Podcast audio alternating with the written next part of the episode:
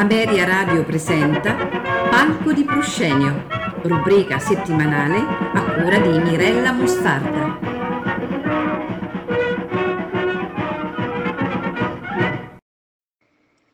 Buonasera a tutti. Stasera la nostra attenzione sarà rivolta alla funzione che ha il coro nell'opera. Un coro è un complesso di persone che cantano insieme a una voce sola, all'unisono, oppure, come più spesso accade nell'opera, ha più parti diverse, con una strutturazione polifonica. L'organico corale nell'opera è formato solitamente da voci maschili, tenori, baritoni e bassi, e voci femminili, soprani, mezzosoprani e contralti, che cantano insieme. Ma, come vedremo, i cori possono essere anche costituiti interamente da sole voci virili o da voci femminili. Bene, cosa ci sta a fare il coro nel melodramma? Innanzitutto possiamo dire che nel coro d'opera è sempre presente la voce interiore del poeta-compositore, che si riflette in esso. Il suo punto di vista, le sue idee, i suoi ideali trovano nel coro il modo più intenso e coinvolgente di manifestarsi e di dare corpo alla sua ispirazione artistica più schietta. Il coro può avere diverse funzionalità drammaturgiche. Rappresentare la collettività, intesa come un gruppo di sacerdoti, contadini, ninfe dei boschi, camerieri, eccetera, che racconta fatti o commenta le azioni dei protagonisti. Oppure crea la cornice sociale per l'ambientazione delle vicende narrate ed è così chiamato a rivestire una funzione di sfondo scenico per creare una sorta di colore locale o per sottolineare situazioni o sentimenti. Può anche rappresentare la voce del popolo, inteso come personaggio, che lotta coeso contro le forze esterne avverse, quali il male o la dominazione di un invasore straniero. Inizieremo questo excursus sul coro d'opera proprio da quest'ultima caratteristica, quella in cui un coro d'opera seria viene assunto a bandiera delle rivendicazioni di un popolo oppresso nei confronti di un altro oppressore. Si ridesti il Leon di Castiglia è un brano per coro maschile tratto dall'Ernani di Verdi del 1844 ed è posto nell'opera nel contesto di una congiura contro il re spagnolo Carlo V d'Asburgo. Ma fu piuttosto semplice per i patrioti veneziani adattare il testo alle proprie vicissitudini politiche facendo diventare il Leon di Castiglia il Leon di San Marco e modificando il secondo verso e di Beria ogni monte ogni lito in a Carlo Alberto sia gloria ed onor. Non parliamo poi del verso siamo tutti una sola famiglia. Di tali spunti patriottici si impadronirà subito la piazza e certi pezzi finiranno sugli organetti. Ascoltiamo dunque il coro si ridesti il Leon di Castiglia da Ernani di Giuseppe Verdi.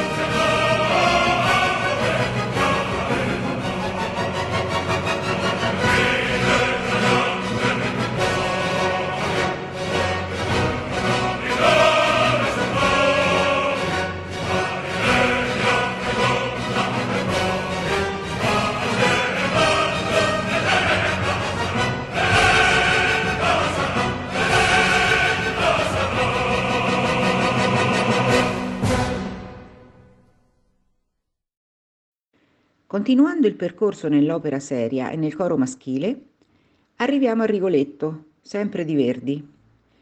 Il coro dei cortigiani del Duca, nell'atto di rapire Gilda, figlia di Rigoletto, credendo che ne sia l'amante segreta, commentano in tempo reale la loro stessa azione, deridendo il buffone di corte e pregustando già la soddisfazione del giorno dopo nel vederlo schernito e deriso da tutta la corte. Ascoltiamo dunque l'intervento brevissimo, zitti zitti, per coro maschile, da Rigoletto.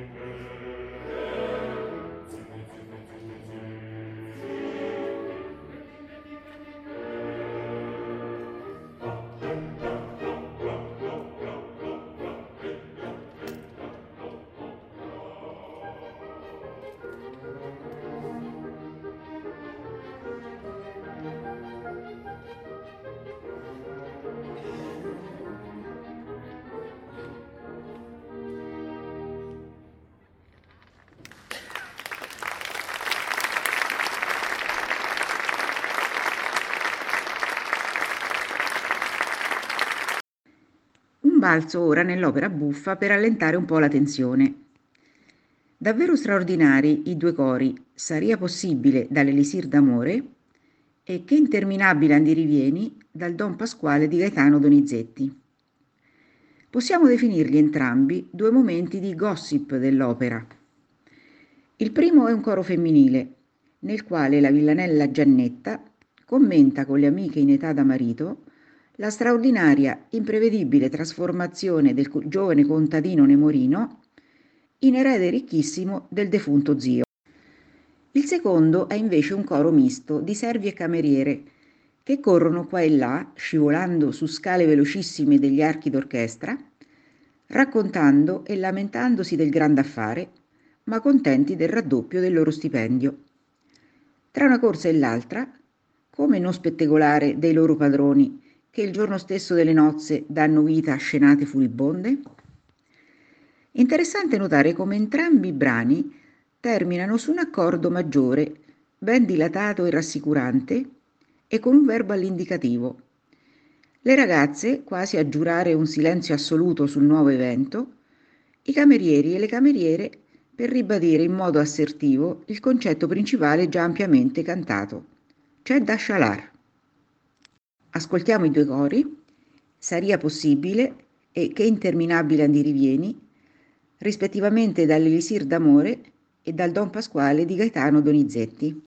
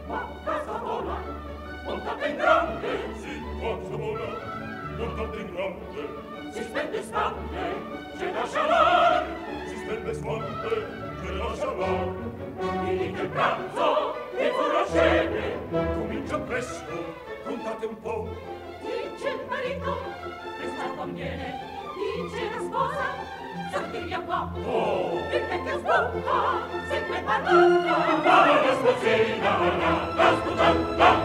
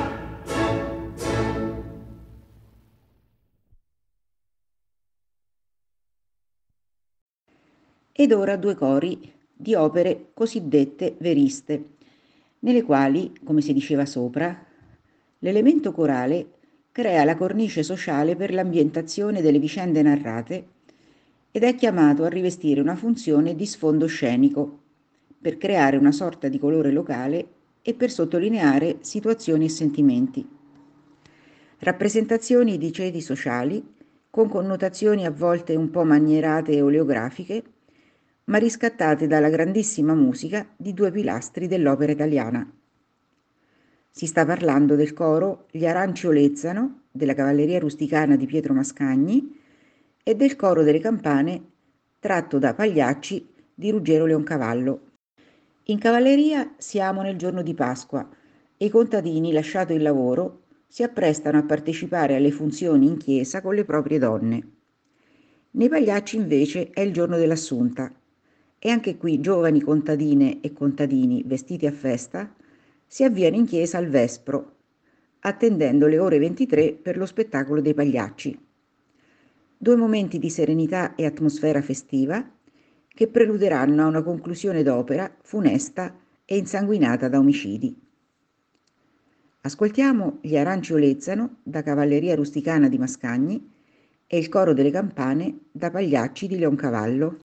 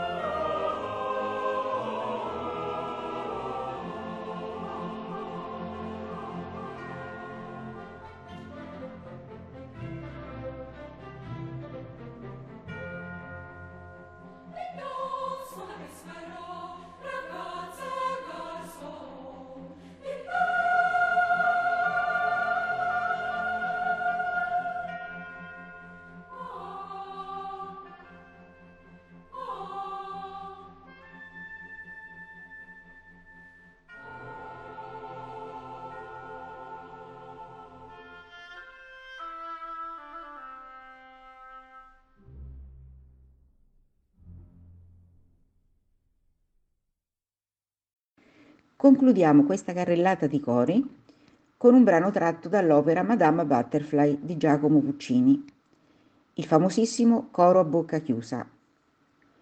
Qui c'è il tempo senza tempo dell'attesa. Jojo-san e la sua servente Suzuki attendono tutta la notte l'arrivo di Pinkerton, personaggio che forse non meriterebbe una notte insonne. Comunque l'attesa amorosa è intensa e viene suggellata da un momento prezioso di musica senza parole, che le voci miste propongono quasi come strumenti d'orchestra. Ascoltiamo il coro a bocca chiusa dalla Madama Butterfly di Puccini.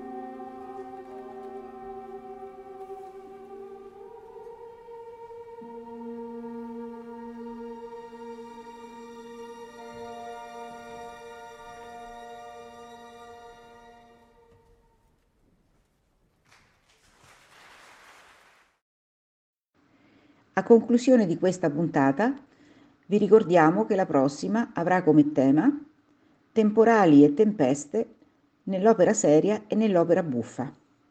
Arrivederci a tutti.